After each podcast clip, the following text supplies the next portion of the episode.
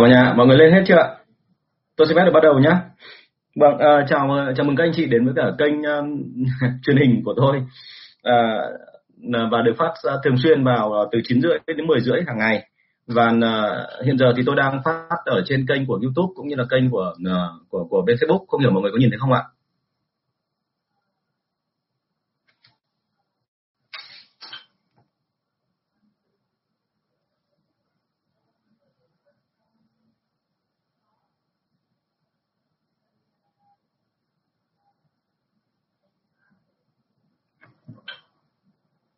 Có đúng không ạ? Hình như là cái kênh của Facebook hình như không được ổn lắm. Ở trên Facebook mọi người có xem được tôi không ạ? Vâng, tôi xin phép là được bắt đầu cái buổi ngày hôm nay. Thì uh, buổi ngày hôm nay vẫn là theo nội dung như ban đầu là chúng ta sẽ làm về uh, quản lý bán hàng và uh, kỹ năng bán hàng. Uh, và tôi xin phép bổ sung cái câu hỏi hôm trước của một bạn hỏi về chuyện là làm sao để hạn chế nhân viên có thể mở công ty cạnh tranh với công ty cũ của mình thì phải trả lời luôn là thế này là chúng ta khó có thể hạn chế được nhưng mà có một cái cách mà dân gian vẫn hay dùng và tôi nghĩ là các doanh nghiệp khác cũng đang hay dùng. Đấy là mọi người hay làm theo cái cách gọi là chuyên nghiệp hóa. Thì thế nào gọi là chuyên nghiệp hóa? Tức là khi mà dịch vụ và các cái công ty của anh chị Facebook thì không thấy đúng không ạ? Vâng cảm ơn bạn Phong Hoàng rất nhiều. À, không sao cả thì tôi sẽ livestream ở trên YouTube vậy. Thì à, à, khi mà à, chúng ta làm việc mà cái cái ví dụ như là thế này là một công ty của chúng ta mà có nhiều mảng khác nhau ấy, thì chúng ta sẽ có rất nhiều cái để mà là làm việc. Vâng. Tôi, tôi thử chỉnh lại lần nữa xem là nếu bị làm sao mà lại.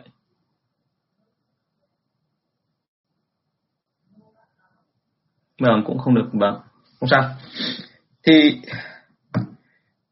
ví dụ như là ờ, ở trong cái môi trường của bên các cái cửa hàng về cắt tóc chẳng hạn thì mọi người có một cái cách làm như thế này. Và à vâng như vậy là ở trên à, Facebook là cũng đã nhìn thấy rồi. À, đó là khi mà các cái cửa hàng ấy, họ hay chia ra là mỗi nhân viên của họ sẽ lo một cái phần việc. Và khi mà lo một phần việc như vậy thì uh, có nhân viên thì sẽ là chuyên về cắt tóc có nhân viên sẽ chuyên về là tạo kiểu có nhân viên sẽ chuyên về là gội đầu và có nhân viên sẽ chuyên về cái chuyện là hấp sấy sau đó uốn sau đó thế thì khi mà chuyên như vậy thì lại làm ra được một cái rất là tốt, tức là mọi người chuyên vào cái lĩnh vực của mình và phối hợp với nhau nó rất là nhịp nhàng. Và cái thứ hai nữa là kể cả họ có muốn nghỉ, thì họ cũng rất khó để có thể là mang cả một cái hệ thống như vậy để đi ra ngoài. Bởi vì là khi họ mang hệ thống ra ngoài thì mọi người sẽ không đồng lòng nhất trí. Vì làm sao? Bởi vì trước đây là cái cậu mà vốn dĩ mới chỉ là cắt tóc thôi. Thì bây giờ muốn làm chủ của mình thì mình sẽ cảm thấy là nó không được phù hợp. Thế thì đấy là một cái bài mà của dân gian hay áp dụng và tôi thấy rằng là đấy là một cái mà nó gọi là tạm gọi là thủ thuật đi. Nhưng mà dù sao chăng nữa thì cái đấy nó ở các công ty mà loại lớn thì tôi thấy cái đấy nó cũng khá là hiệu quả. Nhưng mà cái sự khác biệt của công ty lớn đấy là nó luôn có cái chuyện là luân chuyển cán bộ. Tức là tôi ở bên cái bộ phận của bên bán hàng tôi hoàn toàn có thể sau một thời gian tôi có thể chuyển sang để làm về bên uh, marketing hoặc là tôi làm tốt tôi có thể chuyển sang về thậm chí là tài chính thậm chí là về uh, nhân sự rồi thậm chí tôi có thể xuống nhà máy làm một thời gian thế thì uh, đấy là cái mô hình của các công ty liên doanh thì họ luân chuyển để họ giữ được nhân sự lâu hơn. Còn công ty nhỏ thì hay nói như cái cách ở trên tôi hay nói mọi người đấy là họ chia nó ra nhỏ ra thì tự động là nó sẽ tốt hơn. Thế thì đấy là một cái một số cái mẹo nhỏ mà tôi thấy là ở dân gian người ta hay làm. Uh, hôm nay chúng ta sẽ đi vào câu hỏi thứ 100 uh, ờ, câu hỏi thứ 100 là các đại lý của em giờ phối hợp với nhau cùng kêu gọi phải hỗ trợ nhiều hơn. Tức là họ đang tạo ra cái thế để mà áp khiến cho công ty là phải nghe lời họ. Họ toàn là khách hàng lớn nên em thấy khó mà không làm theo được. Đúng không ạ? Thế thì ở đây nó có một câu chuyện như thế này là như tôi nói trong các lớp quản lý của tôi thì thường thường nó chỉ có hai trường hợp thôi. Vâng chào anh Quang Nguyễn Ninh. À, à nó chỉ có hai trường hợp thôi ạ. Tức là trường hợp thứ nhất đấy là công ty cung cấp hàng ấy thì áp được và ép được hệ thống phân phối. Và ngược lại hệ thống phân phối ép được công ty mà uh, cung cấp hàng.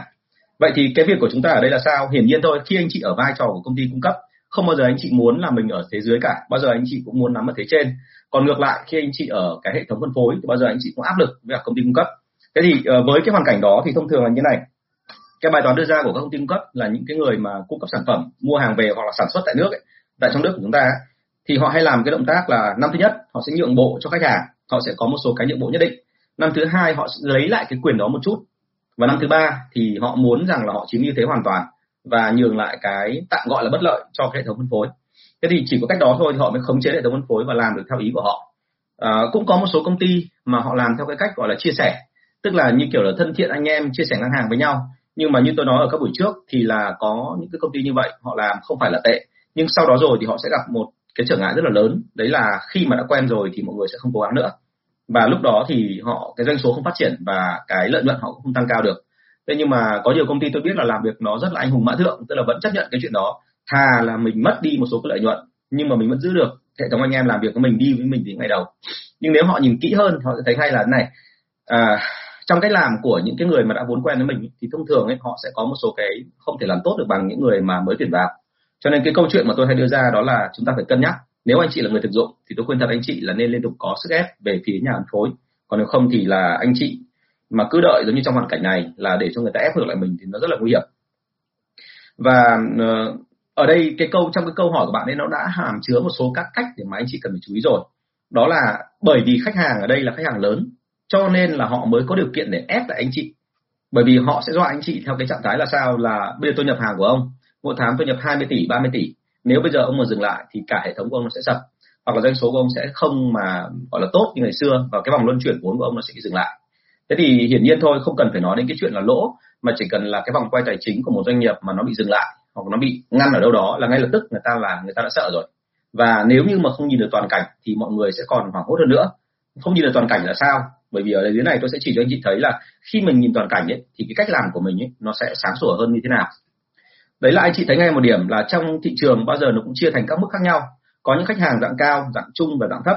Thì thông thường cái khách hàng mà hay yêu sách và hay tạo ra sức ép với anh chị nhiều nhất là khách hàng dạng trung và dạng cao và đặc biệt là những khách hàng thuộc dạng cao tức là những khách hàng mà ví dụ như cả một địa bàn là 100 tỷ thì họ nắm của anh chị lên đến khoảng 70 80 tỷ rồi mà chỉ có hai ba nhà thôi.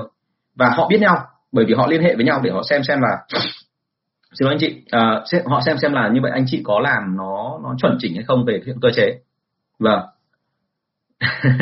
Vâng anh Đức Lợi anh có nói đấy ạ tức là em muốn nhập bao nhiêu anh cũng nhập ờ, nhưng mà em phải bán hết hàng cho anh đi đúng không đấy là cái câu chuyện mà của các nhà phân phối dưới tỉnh, đúng không? Họ yêu cầu chúng ta là phải bán được cả hàng cho họ nữa. Nhưng mà câu chuyện ở đây nó chưa dừng ở chỗ đó mà nó ở chỗ này.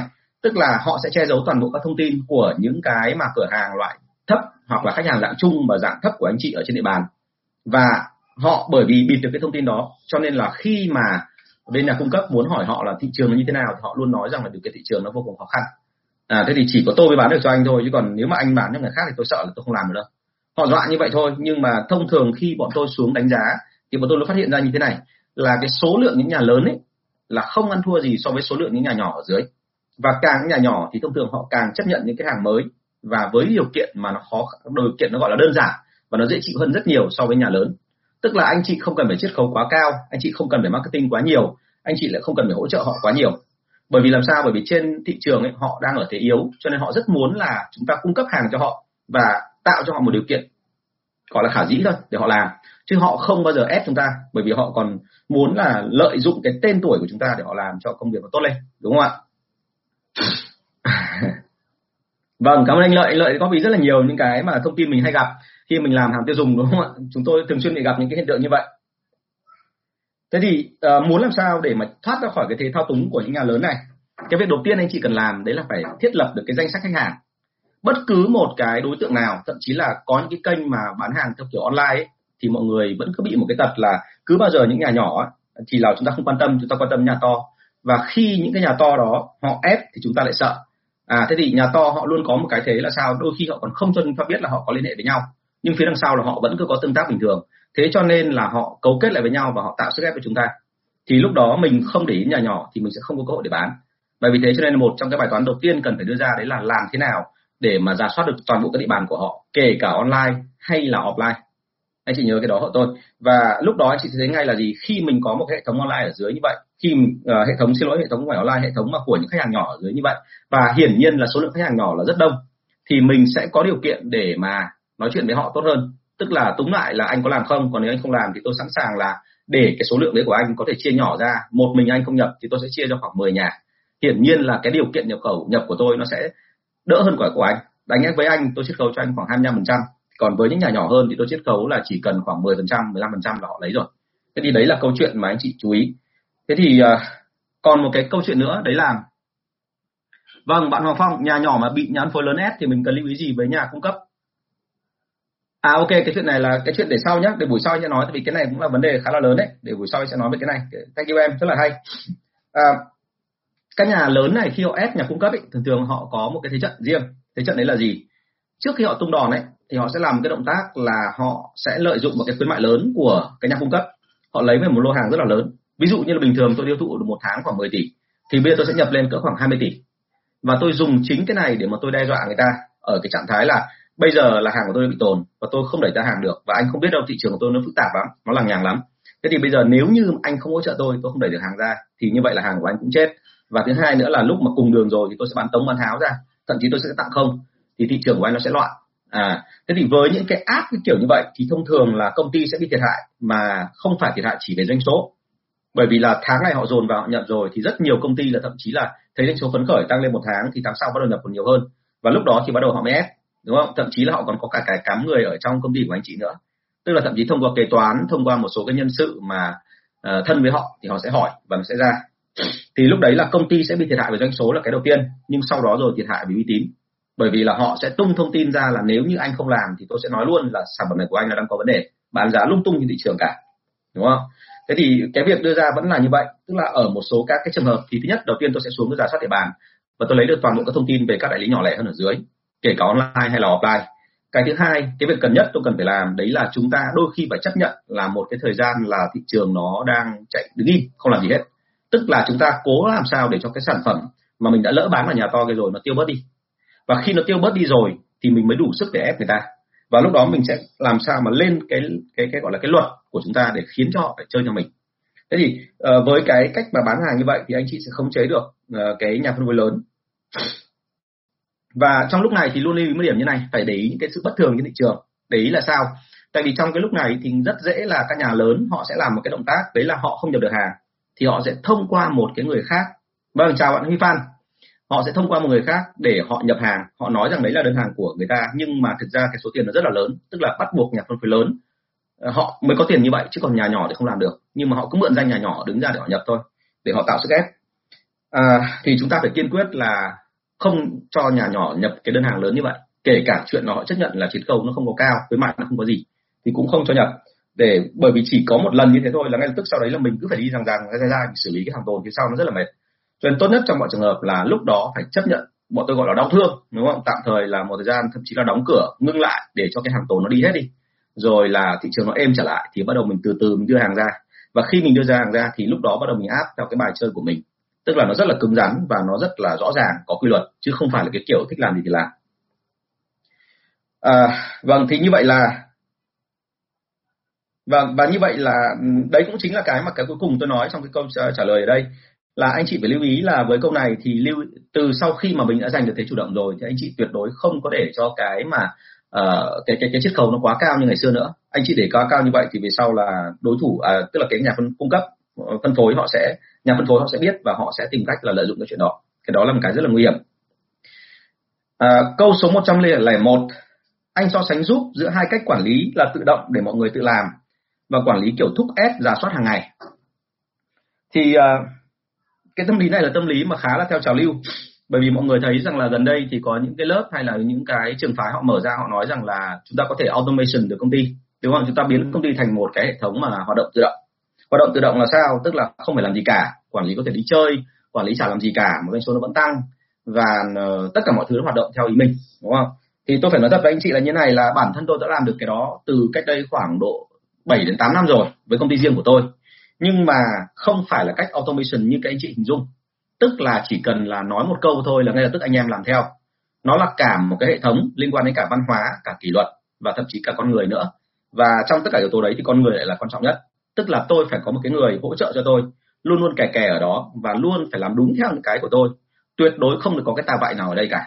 Bởi vì chỉ cần có một cái thôi là họ nghĩ khác đi thì ngay lập tức sau đó họ sẽ dùng cái uy thế mà tôi đã cho họ tức là họ được thoải mái. Thì ngay lập tức là họ sẽ dùng cái ý riêng của họ để họ làm việc riêng. Và như vậy, sau đó rồi thì mọi chuyện nó loạn hết cả lên và mình rất là mệt. Thế cho nên anh chị lưu ý là cái automation ấy, nếu mà nói đúng ra thì tôi thấy rằng là ở các quốc gia nước ngoài, họ có làm được cái đó. Còn ở Việt Nam mình thì theo tôi đánh giá nhé đây là cả căn nhận chủ quan của tôi. Bởi vì qua những cái môi trường mà tôi đã từng qua làm trực tiếp và tôi tư vấn rồi, thì tôi khuyên đặt anh chị là anh chị đừng mơ tưởng đến cách này. Tại làm sao? Bởi vì là uh, chỉ nói một cái đơn giản thôi nhá. Anh chị cứ nhìn xem là nhân sự của Việt Nam mình họ có sợ bị đuổi việc không? Đúng không? Họ không sợ nghỉ việc. Thậm chí là cái khái niệm đuổi việc bây giờ tôi thấy càng ngày càng ít. Họ sẽ nghỉ việc trước khi anh chị kịp đuổi. Chỉ cần anh chị làm cho họ phật ý chỉ cần anh chị siết kỷ luật một chút xíu thôi là họ đã tự ái họ nghỉ rồi. Cho nên là với một cái tầng lớp nhân sự như vậy thì làm sao anh chị mong chờ mong mong mong chờ rằng là anh chị sẽ làm được cái mà mà mà như anh chị muốn đấy là một cái hệ thống hoàn toàn là automation và automatic, tức là theo kiểu là cứ thế tự động nó chạy. Không làm được như vậy đâu.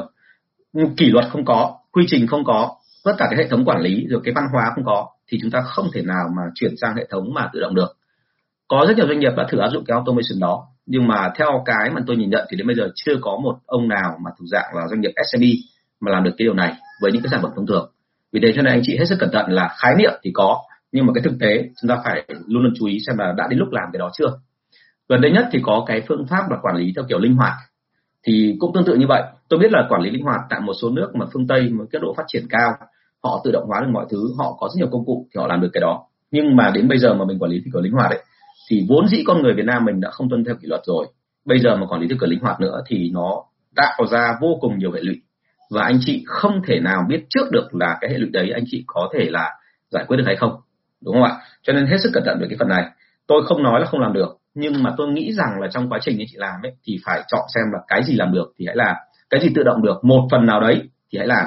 Còn nếu như mà cứ mong rằng là tự động hoàn toàn buông lỏng ra muốn làm gì thì làm, thì không bao giờ được cả. Cái này thì ở trong tiếng pháp nó gọi là laissez faire đấy, thì là cái đấy là nó nó không hiệu quả đâu. Hãy nhớ tôi cái đó. Vậy thì rõ ràng thôi là khi tôi nói như thế, thì anh chị hiểu ngay là câu hỏi đưa ra là so sánh giữa hai cách là quản lý tự động để cho anh em tự phấn khởi, tự máu chiến lên, tự làm. Và cái thứ hai là quản lý kiểu thúc ép và giả soát thì tôi không ủng hộ cái nào một cách làm triệt để một trăm phần trăm. Cái mà tôi ủng hộ đấy là mỗi thứ một nửa. Bởi vì quan điểm của tôi là thế này. Anh chị nói rằng là muốn động viên nhân viên, muốn tạo ra cái mà tinh thần phấn khởi cho anh em. Đúng không ạ? Vâng. Đúng rồi anh Huy Phan, chắc anh cũng có trải nghiệm với cái này rồi. Thì chúng ta bao giờ cũng thế, không thể nào chỉ có thưởng. Bắt buộc anh chị phải có phạt cái đã. Bắt buộc anh chị phải có giả soát và có cái kỷ luật để mà giám sát người ta trong cái vòng tạm gọi là cái vòng kim cô tức là cậu cứ đi ra khỏi cái vòng đấy là cậu bị phạt. Đúng không? Thì lúc đó những người nhân viên họ mới ở trong vòng đấy và họ làm nó mới cẩn thận. Chứ còn nếu mà chúng ta theo cái kiểu là thôi anh em cứ thoải mái đi làm thế nào thì làm miễn làm sao mà đạt được kết quả. Thì tôi đảm bảo với anh chị luôn là nó sẽ không thể tồn tại lâu được. Bởi vì là ngay lập tức là sau đấy là mọi người sẽ làm lung tung xòe. Và cái rất buồn cười là khi làm lung, lung tung xòe xong ấy, thì mọi người bắt đầu thấy hoang mang bởi vì mỗi người làm một kiểu và mỗi người sai theo một kiểu. Và khi không chỉnh sửa được hệ thống rồi thì họ quay sang họ bảo rằng là khả năng cao cái này là do công ty chứ đây không phải là do anh em mình. Ờ, anh chị cứ yên tâm là tôi đã từng trải qua những cái phần này rồi và vì thế cho nên là tôi thấy một cái là gì với người Việt Nam đến thời điểm bây giờ nhá tôi chưa nói là đến chuẩn đoạn là sau này là khoảng 10 năm 20 năm hoặc là thời mà gọi là con trai và con gái tôi lớn lên ờ, khi nó làm việc thì tôi không nói.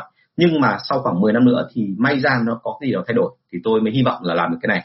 Còn đến bây giờ mà theo kiểu gọi là cứ phó mặc cho cái kiểu là quản lý tự động mà muốn là làm sao cho nó hiệu quả mà không thể dính tay vào thì anh chị chưa đạt được đâu tôi khẳng định là như vậy. Đấy là cái mà tôi nhìn thấy từ cái vị trí của tôi. À, gần đây nhất thì có những người mà thậm chí còn bảo với tôi rằng là có một số cái form mẫu bảng biểu của những công ty chuyên nghiệp. Và bây giờ mình chỉ cần điền số vào thôi là sau đó là hình thành được kế hoạch kinh doanh rồi là làm thành nó chuẩn chỉ để mà đi làm. Thì tôi cũng khuyên thật là anh chị hết sức cẩn thận bởi vì ờ, công ty liên doanh là nó rất khác. Ở phần dưới thì sẽ có một cái câu mà các bạn hỏi tôi là cái mô hình của công ty amateur tức là công ty tự phát như của chúng ta bây giờ ấy khác gì với công ty chuyên nghiệp thì tôi sẽ nói rõ để anh chị hiểu. Uh, túm lại là chúng ta đừng có cầu mong vào một cái chuyện là mình sẽ chỉ cần là có quy trình của công ty chuyên nghiệp là ngay lập tức mình làm được giống như họ. Bởi vì anh chị phải hiểu là cái quy trình đấy nó không đến trong ngày một ngày hai.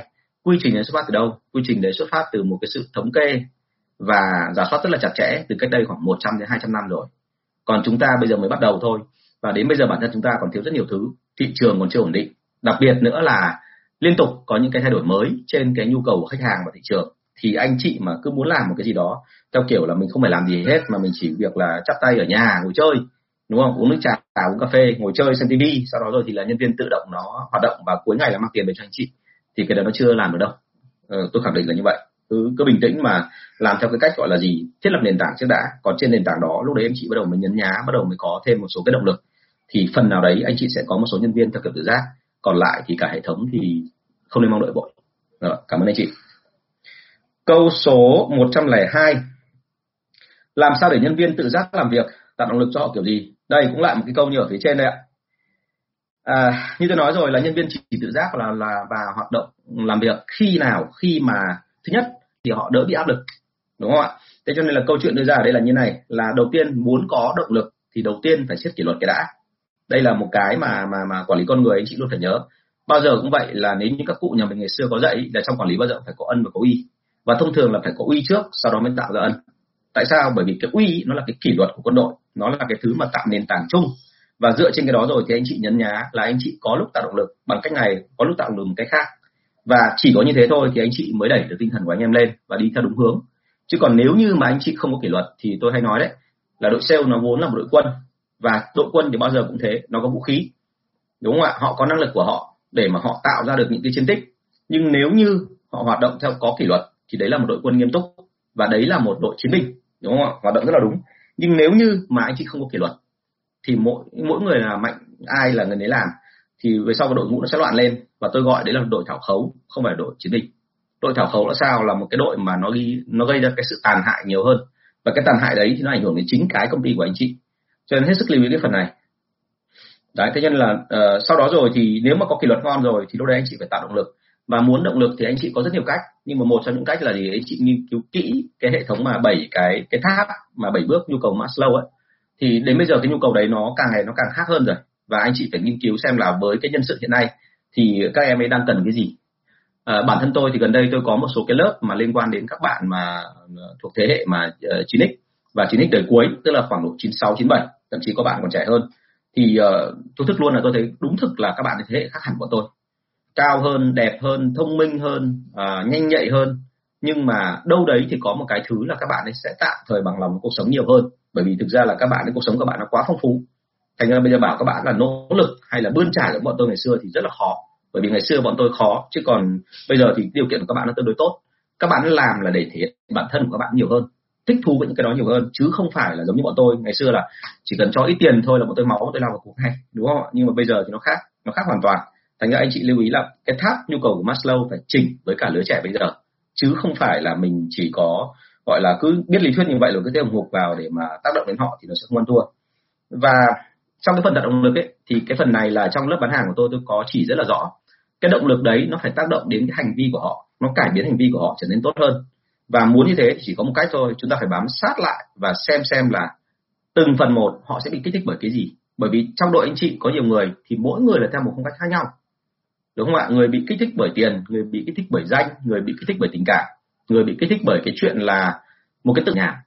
Đó. Thế thì cái khó của người quản lý nó là như thế. Thế còn trong mọi trường hợp là cái dấu hiệu để thể hiện là cái kích thích về động lực của anh chị có có giá trị có hiệu quả. Đấy là một là doanh số nó tăng và quan trọng hơn cả là cái KPI để tạo doanh số của anh chị nó tăng và nó tăng theo một kiểu ổn định không bị lên xuống mà cứ đều đặn theo đúng cái vòng mà hình sin của một cái doanh số trong một năm ấy, thì như thế là ổn à, câu số 103 câu này tôi gặp rất là nhiều bởi vì có rất nhiều bạn mà sau khi tôi làm livestream đến ờ, hôm nay là buổi thứ 11 rồi.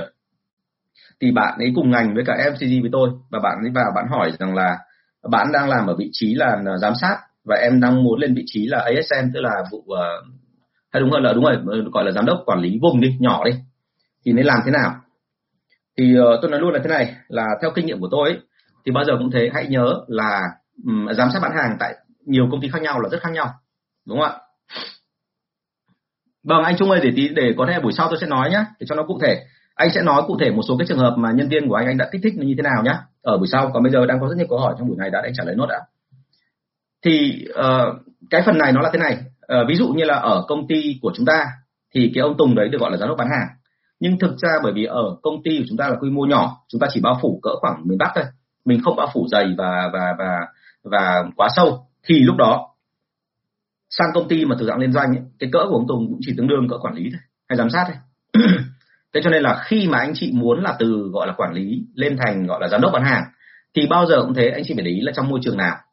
Và vì vì vậy cho nên lời khuyên đưa ra để mà hiểu rõ được thế nào gọi là giám sát bán hàng thế nào là quản lý bán hàng thế nào là giám đốc bán hàng thì tốt nhất là anh chị nên vào những công ty liên doanh loại lớn. Bởi vì ở đây là em hỏi trong em ấy nhá thành ra là tôi sẽ nói theo cái cách gọi là tư vấn về nghề nghiệp là em nên vào những công ty lớn và vào trong đó rồi thì mình sẽ được đào tạo rất là cẩn thận và mình sẽ được hiểu ra rằng là cái sự khác biệt về quyền lực về danh vọng về cái quyền lợi về cái kỹ năng về cái uh, uh, kiến thức mà của mỗi cái cấp là nó phân ra rõ ràng như thế nào. Và lúc đó mình mới hiểu rằng là mình thiếu cái gì và nên làm cái gì để đi lên. Chứ còn bây giờ nếu như mà em đang làm ở ngoài sau đó em cứ mong rằng là mình có thể lên làm giám đốc bán hàng ấy thì hãy nhớ là giám đốc bán hàng thì nhiệm vụ nó không đơn giản như là quản lý bán hàng đâu tôi không biết mọi người như nào nhưng mà giám đốc bán hàng tôi thấy ở nhiều công ty SME thì đôi khi chỉ là nghe lệnh của sếp thôi và sếp bảo gì thì đi bán ấy. Nhưng thực ra là giám đốc bán hàng ấy nếu nói đúng ra theo cái định nghĩa của dân chuyên nghiệp ấy, thì họ chính là cái người mà hoạch định và họ phải đưa ra được cái chiến lược trên từng địa bàn và triển khai cái chiến lược đó. Và họ phải chịu hoàn toàn trách nhiệm về cái chuyện là cái kế hoạch họ đưa ra là có thành công hay không. Tức là họ chính là người phải đưa ra kế hoạch chứ không phải là ông sếp ở trên. Ông sếp ở trên ông ấy chỉ có định hướng thôi là về mặt bằng chung là mày năm nay là mày phải tập trung vào chuyện là doanh số tăng, hay là tập trung vào chuyện là các cái địa bàn làm kỹ, hay là tập trung vào tấn công đối thủ, hay là tập trung là đè bẹp đối thủ, đúng không ạ? Thế còn ông giám đốc ở dưới thì ông phải dựa trên cái nỗ lực mà thực sự của anh em. Ông hiểu rất rõ tình hình của anh em cũng như tình hình địa bàn bên ngoài. Để ông đưa ra kế hoạch kinh doanh và từ kế hoạch kinh doanh đó, ông phải trình lên cho ông sếp. Nếu ông sếp duyệt rồi, cả về chi phí, cả về cái mục tiêu đưa ra, cả về những cái kết quả đạt được, thì lúc đó ông mới được phép tiến hành. Ông phải cam kết rõ ràng luôn là ông đạt được bao nhiêu phần trăm là tối thiểu và nếu như ông ấy thậm chí đặt lên trên hay đặt xuống dưới, đôi khi không được chứng nhận. Bởi vì như thế là chứng tỏ là anh cung cấp một cái nhìn sai lệch so với kế hoạch của anh. Và kế hoạch của anh nó không đạt được đến cái mục tiêu mà tôi mong muốn. Thế cho nên là làm giám đốc bán hàng nó không phải đơn giản. Hãy nhớ là giám đốc bán hàng là càng lên cao thì trách nhiệm nó càng lớn. Ngày xưa thì có một câu chuyện rất là vui là khi tôi mới thực tập bán hàng ấy, lúc nào cũng thế là ba tháng đầu tiên, tôi tôi thi vào P&G và tôi thực tập bán hàng với vị ờ, với cái mong đợi là sau 3 tháng tôi được làm giám đốc bán hàng vâng chào chị Hải Gen Việt ạ. Cảm ơn chị. Chị bận như vậy mà vẫn vào đây xem ạ. Dạ. Thì um, khi mà tôi làm uh, ở cái vị trí là thực tập 3 tháng ấy thì tôi thấy rằng là các sếp sướng thật. Bởi vì suốt ngày thấy cầm laptop đi ra đi vào đúng gọi điện thoại bét nhè cả ngày mà công ty trả tiền cho. Thế nhưng mà tôi không hề hiểu rằng là thực ra mà nói trông thì ông nào cũng phây phây như vậy nhưng thực ra là họ béo là vì một cái lẽ rất bình thường rất buồn cười đấy là gì? Bởi vì họ bị stress nhiều họ bị stress về thần kinh và vì stress về thần kinh cho nên họ đi ăn uống là vô tội vạ. Tức là cứ thấy gì ngon là ăn. Không phải là vì cái chuyện mà ăn uống nó nó nó gọi là như kiểu mang tính chất là tham ăn tục uống gì đâu mà đơn giản là bởi vì cái đấy nó xoa dịu cái thần kinh của họ. Và đến lúc mà tôi lên làm giám đốc bán hàng cũng tôi cũng y hệt như vậy. Thần kinh lúc nào cũng căng thẳng và ai nhìn cũng tưởng sướng lắm nhưng thực ra là vô cùng khổ. Đến tận chuyện buổi tối mà nằm mơ ấy, có khi vẫn còn làm nhảm về cái chuyện kế hoạch với cả số liệu với cả cái nọ cái kia. Thế thì đấy chính là cái phần mà anh chị lưu ý là quản lý và giám đốc rất khác nhau và đừng có bao giờ nghĩ rằng là lên giám đốc bán hàng là đơn giản. Muốn làm sao tìm hiểu được kỹ cái đó thì tôi khuyên thật là em nên vào công ty liên doanh. Và công ty của nước ngoài loại lớn thì em tìm hiểu kỹ hệ thống bên nó thì em mới phát hiện ra được. Và thi vào nó không dễ nhá, bởi vì mỗi công ty nó lại theo một kiểu khác nhau. Và ờ, ở đây chỉ dừng lại một cái thôi là cái thời của tôi, khi tôi thi vào công ty, thì công ty lúc đấy họ đang cần một số cái người mà thuộc dạng chinh chiến, bởi vì là thực sự là họ vừa bị mất địa bàn một thời gian rồi. Họ rất cần một người đi khai phá lại thị trường, đúng không ạ? Và khi khai phá lại thị trường thì họ cần những người như nào? Là tính cách rất là solo solo tức là tôi không cần hỗ trợ nhiều. Tôi đi chinh chiến nhưng mà tôi không cần phải là tiền hô hậu ủng rồi là những cái gì để hỗ trợ nó quá là lớn. Một mình tôi thôi là xách cái ba lô xuống dưới tỉnh và tôi chiến đấu gì đó. Thì đấy là tính cách ban đầu của bọn tôi khi lấy lại địa, địa bàn thị trường. Nhưng sau khi mà thị trường đã ổn cố rồi thì họ lại cần tính cách loại thứ hai. Đấy là loại tính cách gì? Đấy là những cái người mà ổn định đều đặn đánh thị trường nhưng mà thực dạng là giữ địa bàn chắc chắn. Chứ họ không cần những cái người mà thực dạng là liều lĩnh như bọn tôi ngày xưa nữa. Thế cho nên là cái phần ở đây luôn luôn phải nhớ là ở mỗi từng thời gian một người ta lại có một cái nhu cầu tuyển khác nhau. Chứ không phải là cứ thích là thi vào được đâu. Anh chị nhớ thế tôi nhé và cảm ơn em rất là nhiều. Câu thứ 104 bên em bán hàng online lần đầu thường khách không tin. Bọn em trong việc chuyển tiền em nên làm gì? À, đây là một cái phần rất là nhỏ thôi. Thì thông thường là như này. Khách thì lúc nào cũng thế có nhiều người là không dám tin chúng ta. Và bản thân tôi cũng thế tôi mở lớp học mà nhiều người còn nhìn thấy ảnh của tôi thậm chí là nhìn thấy cả số tài khoản của tôi vẫn không chuyển tiền bởi vì sợ đúng không? Rất dễ là nó lừa mình nó tìm ông nào mà tên lại giống giống ông Tùng xong nó bắt mở tài khoản thì sao? Thế thì uh, trong mọi trường hợp thì tốt nhất là mời họ đến công ty hoặc là nếu anh chị có số điện thoại cố định mà của công ty anh chị nên gọi cho họ để họ yên tâm. Hoặc là nữa thì anh chị có thể là là gọi là đưa ra một cái minh chứng nào đấy. Tôi nghĩ là tốt nhất là nên mời họ đến công ty thì là chuẩn nhất. Mời họ đến công ty thì họ tin được là chúng ta là người như thế nào. À, cũng có một cái nữa đấy là thế này là đôi khi mình cứ nhẹ nhàng với khách hàng quá thì có khi họ lại càng được thể họ ép chúng ta cho nên là nên chăng là nếu như đã chứng minh hết cách rồi mà họ vẫn không tin, thì đôi khi mình nói thẳng luôn là em cũng hết cách rồi. Còn bây giờ là chị muốn mua hay không thì đấy là việc của chị thôi, cái đơn hàng của chị nó quá nhỏ. Thành ra chị thông cảm mà em chỉ có cầm chắc làm chuôi thôi, chứ em không thể nào mà lại ờ, gọi là là chưa chuyển tiền mà lại chuyển hàng cho chị được, đúng không? Thì đôi khi mình dám lên như vậy thì họ lại hiểu rằng là mình chuyên nghiệp. Cái này xảy ra rất nhiều ở Việt Nam. Rất nhiều hãng lớn ở Việt Nam mình thì đầu tiên họ chiều khách hàng, nhưng họ càng chiều khách hàng họ càng thấy là khách hàng họ lại càng đòi thêm cái này, đòi thêm cái khác. À thế thì sau đó họ mới phát hiện ra rằng là ở Việt Nam mình có cả bún chửi bún chửi phở quát đúng không ạ? Tại sao bún chửi phở quát lại tồn tại được? Là bởi vì người Việt Nam mình có cái lối suy nghĩ vô cùng gián tiếp là một khi họ nhìn thấy cái gì đó họ luôn suy luận theo kiểu đi đường vòng. Và họ nhìn thấy bún chửi thì họ luôn nghĩ rằng là một cái quán như vậy và ông ờ, ông ông ông, ông bán hàng bên trong ông chửi khách hàng như đúng rồi.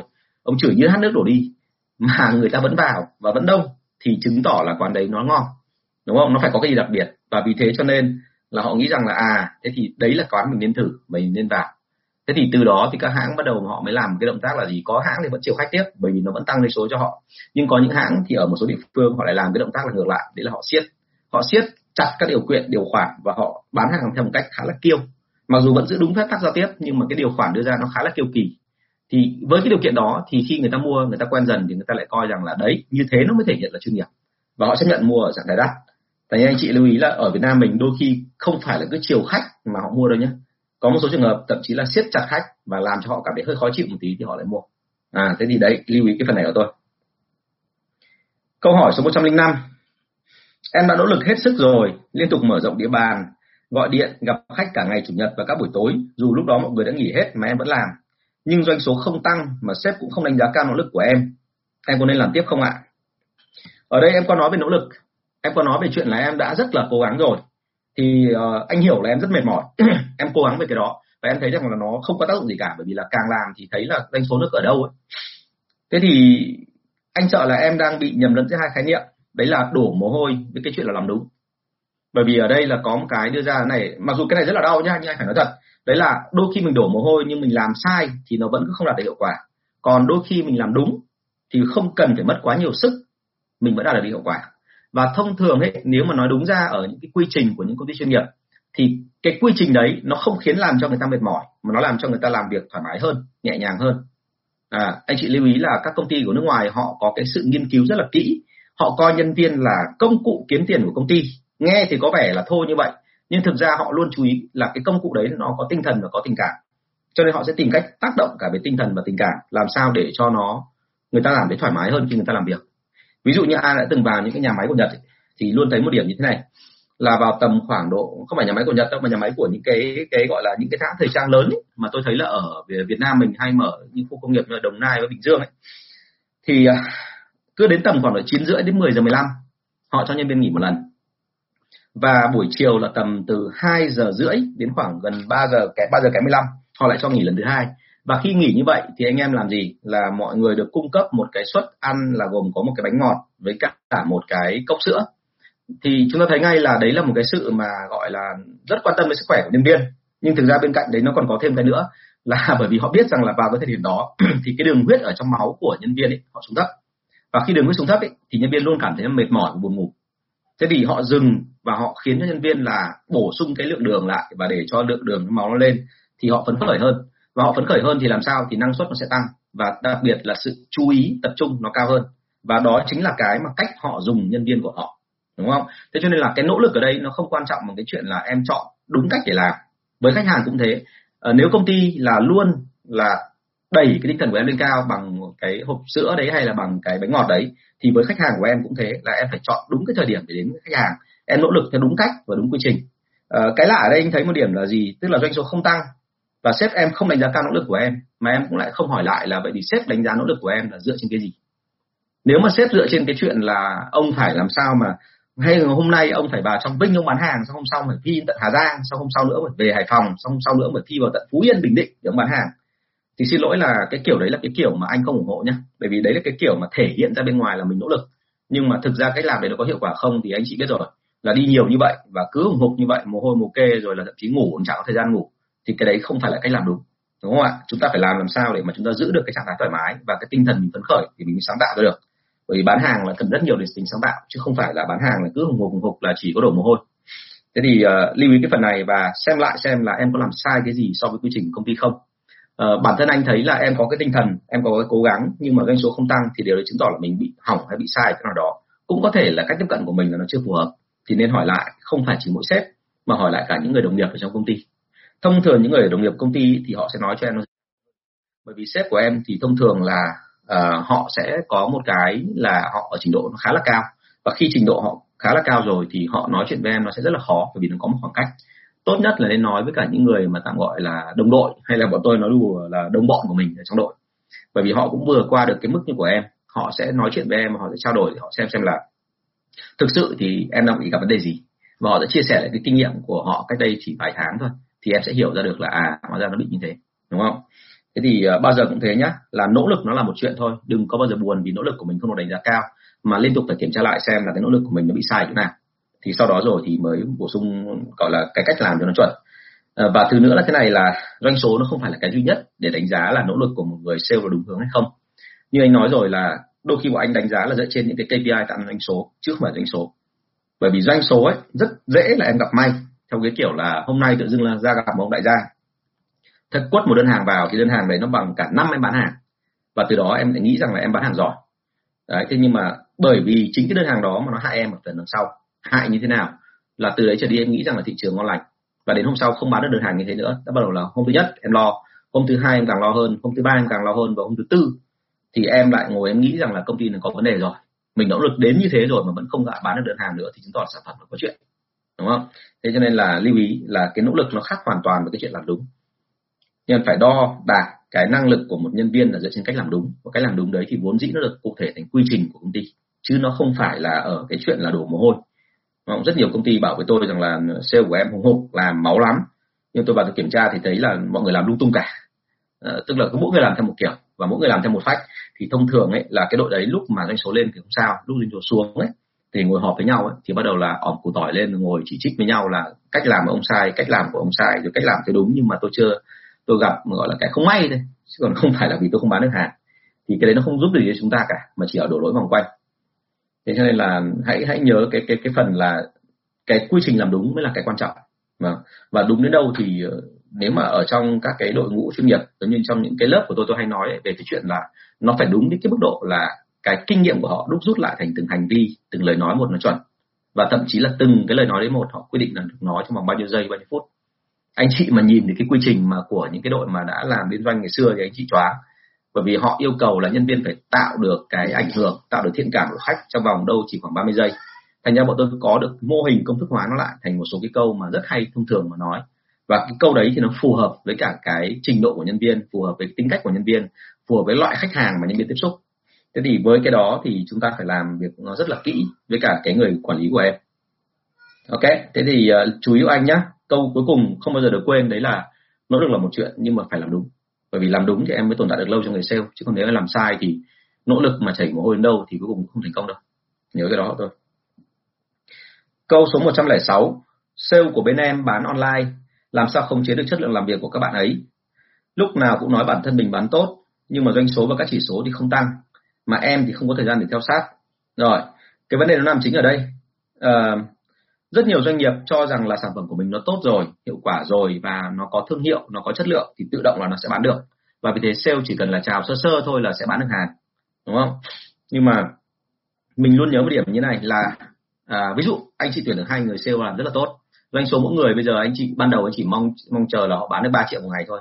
Không ngờ lên online hay là offline họ bán được khoảng 7 triệu một ngày và anh chị bắt đầu thấy mừng về cái đó. Thì sau đó anh chị có nhận được một cái dấu hiệu không?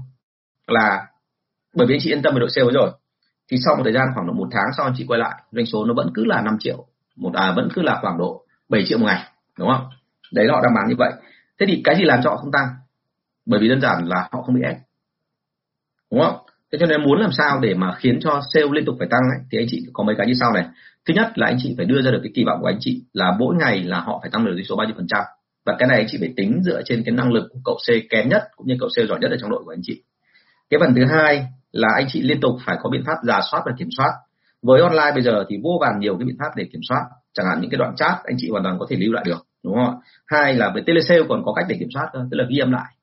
À, thực ra thì thế này nói thẳng luôn là một đội telesale hay một đội online cỡ khoảng 10 người đến khoảng 20 người thì anh chị không thể nào mà kiểm soát 100% tất cả những cái gì họ đang làm hàng ngày được đúng không?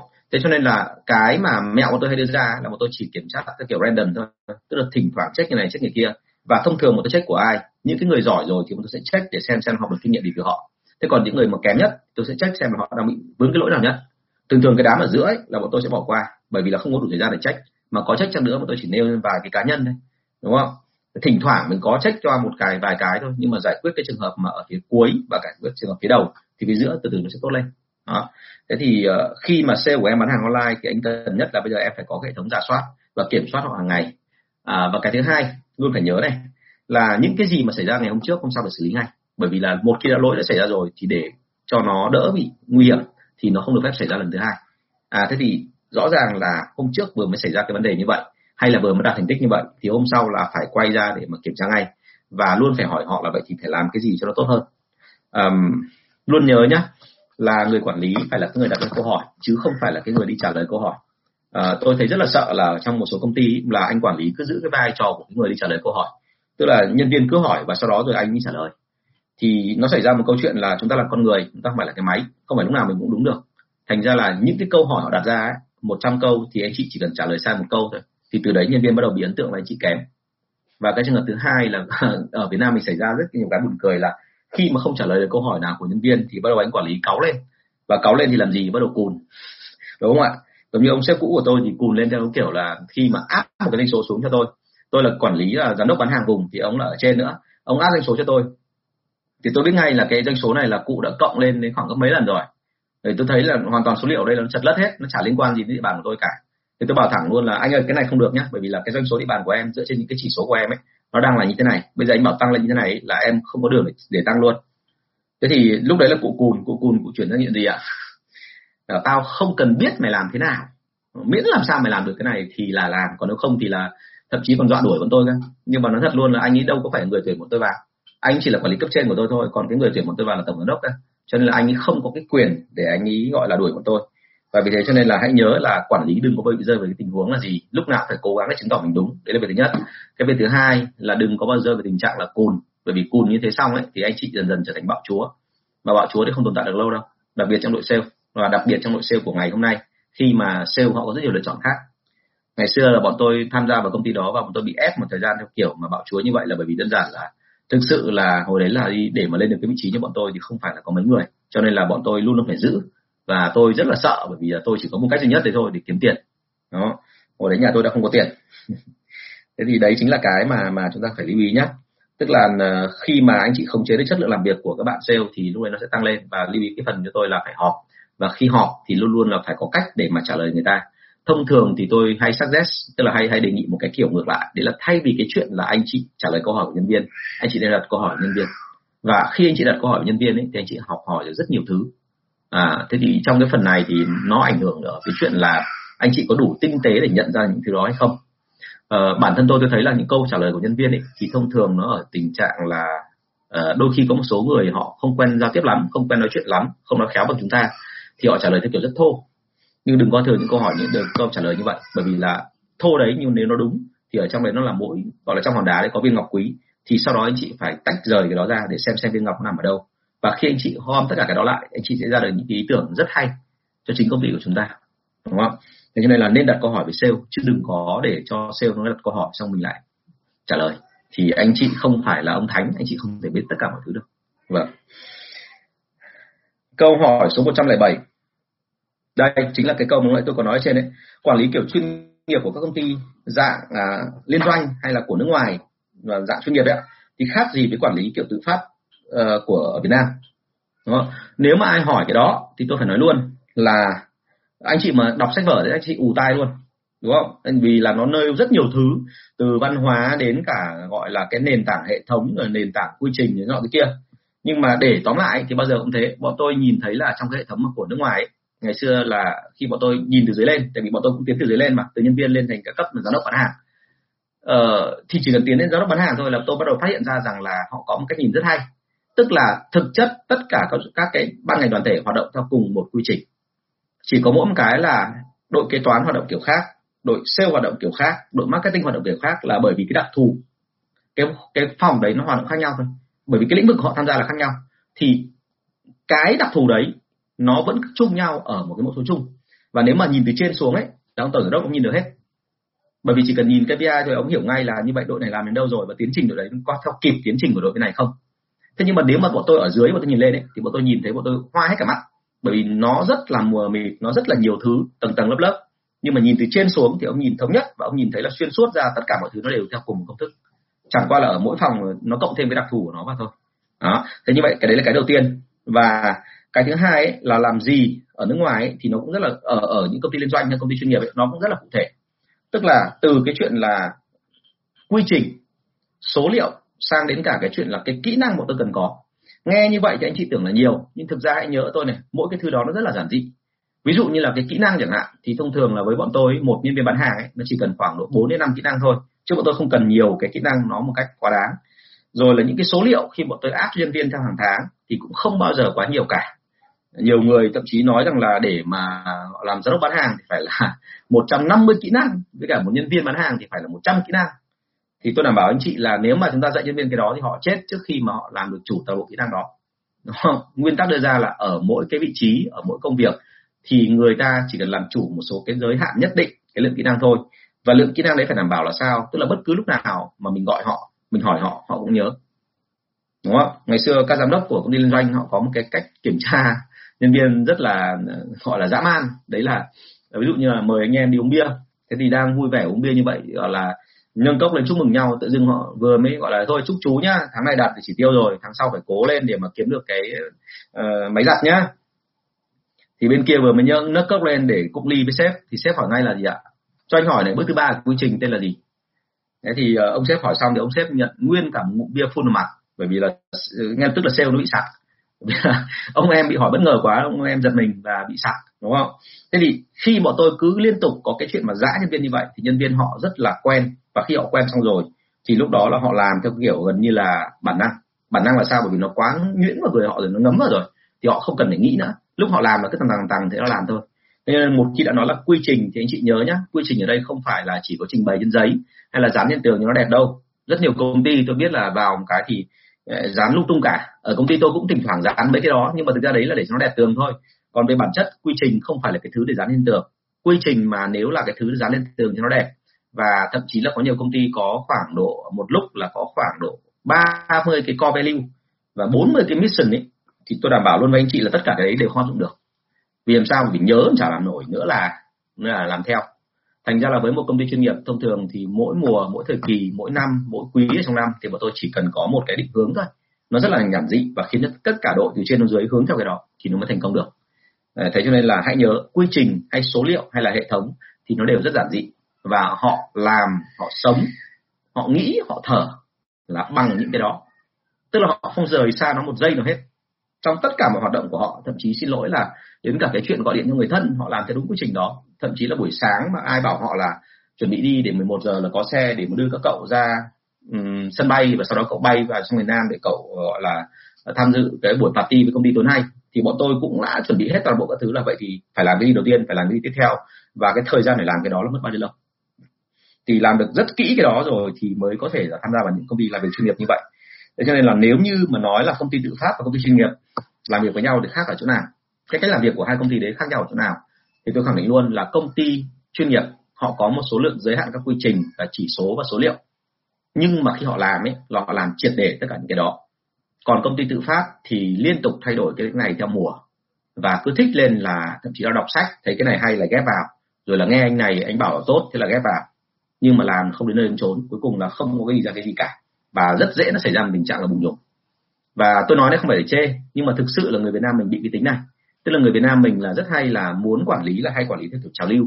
Tức là dạo gần đây nó nó rộ lên cái balance scorecard. Thế là cứ thế hùng hục làm balance scorecard. Xong có một dạo sau nó lại rộ lên KPI KPI là dạo sau nữa thì nó lại tiếp tục là sao ạ? Nó lại uh, hướng sang cái chuyện là làm theo kiểu OKR tức là nghe thấy là những công ty hàng đầu thế giới như là Amazon hay là Apple hay là Google nó làm OKR chứ bây giờ ai người ta làm KPI nữa.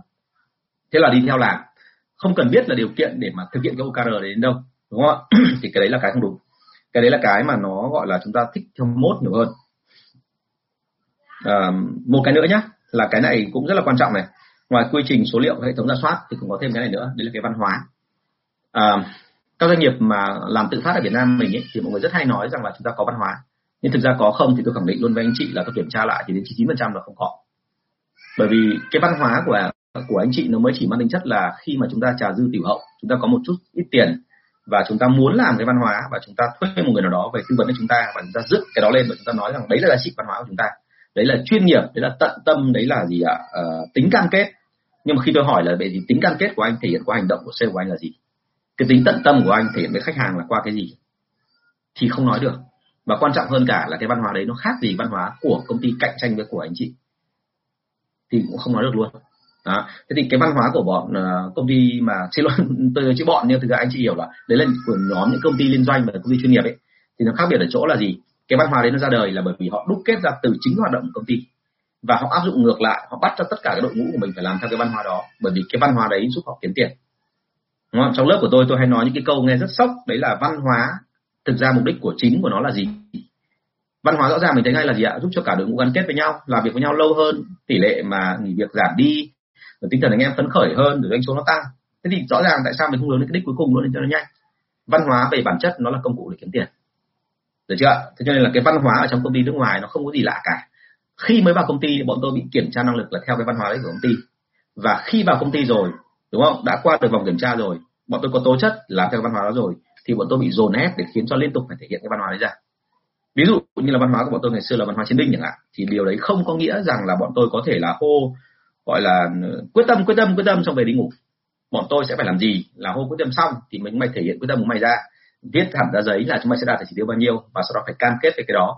Và ông đừng có tưởng là ông là giám đốc của một vùng thì sau đó không bị giả soát.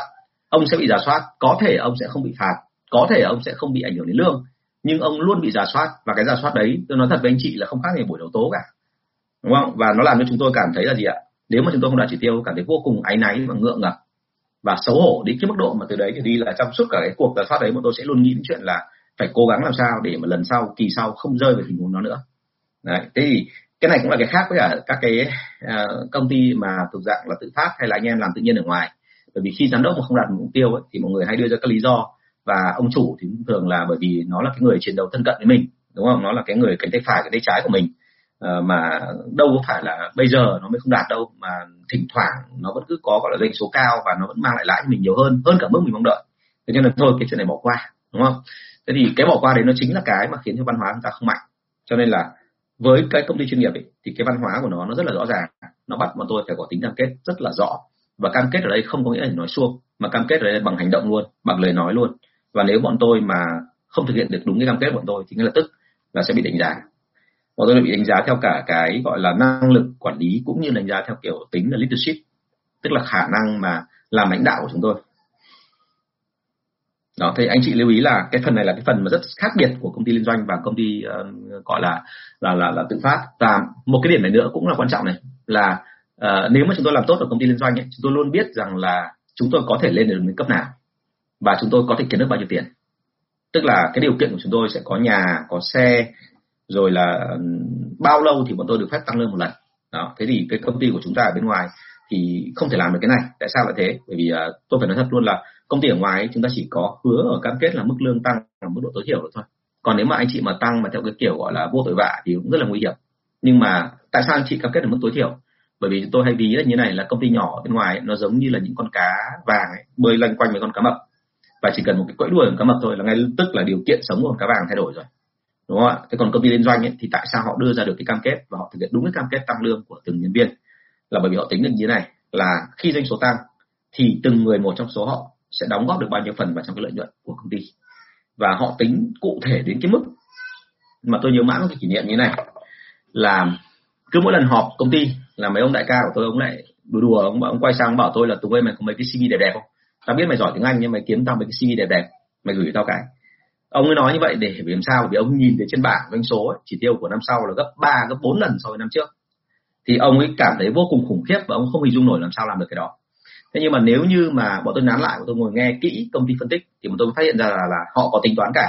Và họ tính toán 300 400 phần trăm đấy là bao nhiêu phần trăm tăng bởi đội sale bao nhiêu phần trăm là tăng bởi đội marketing bao nhiêu phần trăm tăng bởi quảng cáo bao nhiêu phần trăm tăng bởi truyền thông bao nhiêu phần trăm tăng bởi cái chuyện là họ hỗ trợ mặt nhân sự thậm chí là cả về cái công nghệ sản xuất mới thậm chí là cả về những sản phẩm mới ra đời. Thế thì tất cả những cái phần đó thì bọn tôi cũng không tin tưởng lắm cứ làm thôi vừa làm vừa rút. nhưng mà trong cả 3 năm tôi làm thì tôi thấy một điểm như này là cứ bao giờ mà đạt được chỉ tiêu ấy, thì thường thường đến khoảng tháng 9 tháng 10 là đạt rồi. Không bao giờ có cái chuyện kéo đến tháng 12 bọn tôi mới đạt. À, thế thì từ đó bọn tôi mới thấy là niềm tin của công ty nó càng ngày càng tăng lên và họ làm được như vậy bởi vì, thứ nhất, họ là ông cẫy trên thị trường, họ có hết tất cả mọi số liệu số liệu của họ cực kỳ đầy đủ, cực kỳ chi tiết, cực kỳ cụ thể. Cho nên là kể cả cái số liệu đầy đủ như vậy, mặc dù họ vẫn có xác suất sai nhé bọn tôi trong suốt cả quá trình làm việc, bọn tôi có một số trận sai rất là nặng nặng đến mức độ mà một trận bọn tôi tung hàng thôi có thể thiệt hại từ 20 đến 30 tỷ.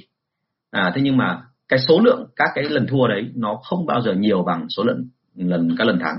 Thành ra cái tỷ lệ thắng mà cao hơn thì thông thường là nó thể hiện cái độ chuyên nghiệp nó cao hơn, bởi vì là chúng ta có thống kê chúng ta có lượng hóa thị trường và chúng ta xác định được là những trận đấu của chúng ta nó thắng là rực rỡ và nhiều hơn là trận thua. Đó thì đấy là thể hiện cái sự chuyên nghiệp. Vâng. À, câu hỏi thứ 108 giờ công ty em có một loạt nhân viên C nghỉ việc. Theo anh nên thay vào đó là những người ở bộ phận nào? Kế toán nhân sự hay là hành chính? Đây là vấn đề rất hay gặp của các công ty. Bởi vì khi anh chị làm việc uh, thì bao giờ cũng thế là đội sale đột ngột họ nghỉ việc và ở những công ty mà nhỏ ấy, đội sale chỉ có khoảng một 10 người hay 12 người ấy, thì bốn người nghỉ việc là gọi là chúng ta méo mặt rồi đúng không đôi khi chỉ cần là không có người đi bán thôi cái tức là hàng tồn nó tăng lên là stress của ông sếp là tăng lên một một rồi là ông sếp bắt đầu căng hết cả thẳng rồi. Cho nên câu chuyện của chúng ta là chúng ta sẽ tìm cách là thay vào đấy một cái đội nào đấy khác đúng không? Và thực sự mà nói là cái cách mà thay cho sale nghỉ việc bằng cái hành chính nhân sự hay kế toán hay là thậm chí là thủ kho là một cách rất sáng tạo. Và tôi ủng hộ cái này. Chỉ có một điều thôi là ở đây mọi người hỏi là nên thay bộ phận nào thì tôi chỉ nói một cái này thôi này là bộ phận nào cũng được miễn làm sao mà người ta bán được hàng. Nhưng mà trước khi người ta sang cái bộ phận bán hàng ấy thì anh chị luôn phải nhớ là vốn dĩ công việc trước đây của người ta là nó khác. Bây giờ sang bán hàng ấy cái văn hóa của người ta rất là khác. Thành ra chúng ta phải dạy cho họ cái văn hóa đấy chứ tránh hết sức cái trường hợp là người ta vẫn bị mang một số cái định kiến của cái người ngoài ngành sale để mà đi bán hàng. Thế nào là định kiến của người ngoài ngành sale người ngoài, ngoài ngành? Người ngoài ngành là như này. Họ luôn nghĩ rằng là sale đã là sale rồi thì phải nói hay nó tốt về sản phẩm đúng không? Đi đâu là cũng phải bốc thơm sản phẩm của mình lên. Hàng của em đứng đầu, hàng của em nhất thị trường, hàng của em xịn, hàng của em của tây về, hàng của em mà không có tì vết, hàng của em chưa từng bao giờ có vấn đề gì cả. Thế thì khi họ làm như thế xong ấy, thì cái đấy nó lại mang tính là hơi bị va chạm với tính cách với khách hàng. Vì làm sao? Bởi vì trên thị trường là thằng nào cũng ngồi khen hàng của mình hay. Thì bây giờ thêm một thằng khen hàng hay nữa thì chỉ thêm một người nữa, người ta làm cho khách hàng không tin. Đúng không? Thế cho nên là cái việc ở đây là phải chỉnh cái suy nghĩ của họ ngay từ đầu cho họ biết hết tất cả những mảng tối mảng sáng của cái nghề bán hàng đặc biệt là cái yếu điểm tức là cái cái điểm yếu cũng như là điểm mạnh của sản phẩm của mình. Chứ không bao giờ mà chỉ dừng lại ở cái chuyện là chỉ nói điểm tốt. Tại vì chỉ nói điểm tốt là sản phẩm của mình hay lắm tốt lắm mà sau đó tung họ ra thị trường thì sau đó họ sẽ dụng trận tức là đại khái là họ rơi rất là dễ. Đấy, cho nên là cái vấn đề ở đây không phải là ai bán được hàng mà ở đây là phải ai là người phù hợp với văn hóa đội sale. Và nếu họ chưa có văn hóa đó phải nói với họ trước trước khi đưa họ sang cái đội bán hàng và một cái nữa nhá tôi phải nói thật với anh chị như này. À, đôi khi có những chị kế toán bán hàng rất là giỏi. Nhưng tại sao chị bán hàng giỏi? Bởi vì đơn giản là chị là cái người mà xử lý công nợ với khách hàng đấy thường xuyên. Và vì xử lý công nợ thường xuyên cho nên người ta tin chị cho nên chị không cần biết gì về sản phẩm cả chị vẫn nói như đúng rồi. Thì người ta vẫn tin và người ta vẫn quý bởi vì là đấy là người ta chỉ làm tay trái thôi nghề chính của ta là nghề toán. Thế nhưng mà về bản chất là khi mà chị đi bán hàng ấy là chị phải sống bằng nghề bán hàng chứ không còn làm kế toán nữa thì lúc đó chị phải làm gì? Chị phải nói làm sao mà phù hợp với văn hóa của đội sale. Tức là chị phải nói theo cái cách là làm sao để cho người ta hiểu rằng là cái sản phẩm đấy nó hay chỗ nào nó tốt được chỗ nào. Chị phải có nhấn nhá với khách hàng, chị phải có tạo thiện cảm với khách hàng, chị phải xử lý được phản đối, chị phải biết cách chốt đơn hàng. Chị phải làm sao cho khách hàng quý chị hơn, càng ngày càng yêu chị hơn sau khi mà kết thúc đơn hàng. Chứ không thể nào mà chị lại vẫn cứ giữ tư cách của cái bà kế toán là điều quản nó chỉ có thế thôi, bây giờ anh muốn làm làm không làm thôi, đúng không ạ? Thì cái đấy nó không phải bao giờ cũng thế là muốn làm sao người ta vào nghề bán hàng thì phải vượt qua được cái rào cản mặt tâm lý trước đã thì luôn phải nhớ cái này. Đó thế thì đấy là cái mà lưu ý của tôi. À, một cái người nữa mà anh chị cũng cần lưu ý đấy là sao? À, thông thường là kế toán là một nhân sự là hai hành chính là ba. Họ sang nghề bán hàng ấy thì uh, họ đang chuyển từ môi trường mà ăn lương cố định cơ bản và không biến động nhiều sang thành cái môi trường mà biến động rất là nhiều. Thì lúc này chúng ta cần phải để cho họ hiểu rằng là làm như thế nào để mà đạt được doanh số nó cao hơn và lương nó khá hơn. Tức là họ đang chuyển sang cái môi trường thu nhập cao hơn nhưng mà nó lại không ổn định bằng cái nghề cũ. Thì đấy phải nói rõ như vậy. Và vì thế cho nên là trong cái phần này thì có một đối tượng mà đôi khi anh chị không để ý thôi nhưng mà tôi rất hay dùng để nâng lên. Đấy chính là những người chở hàng của anh chị. Đấy chính là những người làm công việc nó tạm gọi là thấp hơn level của người bán hàng. Bởi vì những người đó thì thông thường là họ hay bị cái tự ti về năng lực của họ. Nhưng cái thứ hai là họ luôn mong chờ một cái gì đó tốt đẹp hơn. À, và tất nhiên rồi, là ở đây nó có một cái khẳng định luôn là muốn làm sao nâng lên cái đó thì hiển nhiên anh chị phải biết dạy người ta. Vậy thì câu hỏi ngược lại với anh chị là anh chị đã biết cách huấn luyện nhân viên chưa? Nếu anh chị huấn luyện được nhân viên thì nó thật luôn là bất cứ ai vào tay anh chị cũng có thể đào luyện được thành một chiến binh giỏi. Còn nếu anh chị không biết huấn luyện, anh chị không biết làm thế nào từ đầu, anh chị bị không biết dựng tài liệu, anh chị không biết nói ra về kỹ năng bán hàng, không biết cách giả soát, không biết cái kiểm soát của người ta thì sau đó làm thế nào thì làm, người ta cũng sẽ bỏ nghề. Đúng không? Và hãy lưu ý là những ngày đầu tiên đi bán hàng ấy, nhắc đi nhắc lại một cái là khi anh chị chuyển ai lên làm người bán hàng thì bao giờ có thể những ngày đầu tiên là những ngày cực kỳ cô đơn. Và càng cô đơn như vậy mình càng phải để cho họ là thấy là mình là ở bên cạnh gần gũi thường xuyên tương tác với họ thì họ mới khá lên được. Đúng không? Thì đấy chính là cái vấn đề mà tôi thấy là trong đội sale chúng ta cần phải có. Thế thì à, đây là câu hỏi thứ 108 và bây giờ thì mình cũng đã hết giờ rồi. Thì tôi xin phép dừng ở đây. À, buổi sau chúng ta sẽ có một số các câu hỏi mà trong cái buổi ngày hôm nay các anh chị đặt ra. Và buổi sau thì mình sẽ động đến cái hai câu hỏi mà tôi đã định nêu lên buổi ngày hôm nay rồi nhưng mà không kịp. Đấy là về kế hoạch kinh doanh cũng như là uh, bao lâu thì nên nâng chức nhân viên đúng không? Thì nó có một số cái tạm gọi là, là cả luật thành văn và luật bất thành văn ở trong đội sale. Thì buổi sau tôi sẽ nói vấn đề này. À, một lần nữa cảm ơn anh chị rất là nhiều và chúng tôi mong rằng là mình sẽ tiếp tục đặt thêm các câu hỏi trong các buổi mà livestream như thế này. Nếu anh chị cảm thấy e ngại anh chị có thể gửi câu hỏi cho tôi. Bởi vì câu hỏi cho tôi thì tôi sẽ khi làm livestream tôi sẽ không nêu cụ thể đấy là liên quan đến doanh nghiệp nào thì nó tế nhị hơn cho anh chị đúng không? Và uh, mọi trường hợp hay mọi câu hỏi hay là mọi những cái yêu cầu liên quan đến chuyện lớp quản lý lớp bán hàng của tôi thì mong anh chị liên hệ với cả bạn thắm là cái người hỗ trợ cho tôi. Số điện thoại là 077 576 2194 vâng 077 576 2194 à, sắp tới thì bọn tôi có một số lớp quản lý và dạy về kỹ năng bán hàng online. Tức là anh chị không phải đi đâu cả mà có thể ở nhà để mà học cái đó. Và tôi rất hy vọng rằng là thậm chí sau cái đó thì tôi có thể là quay lại những cái buổi dạy đó để tôi chuyển cho anh chị à, rất mong gặp lại anh chị và chào anh chị. Hẹn gặp lại buổi ngày mai. Cảm ơn anh chị.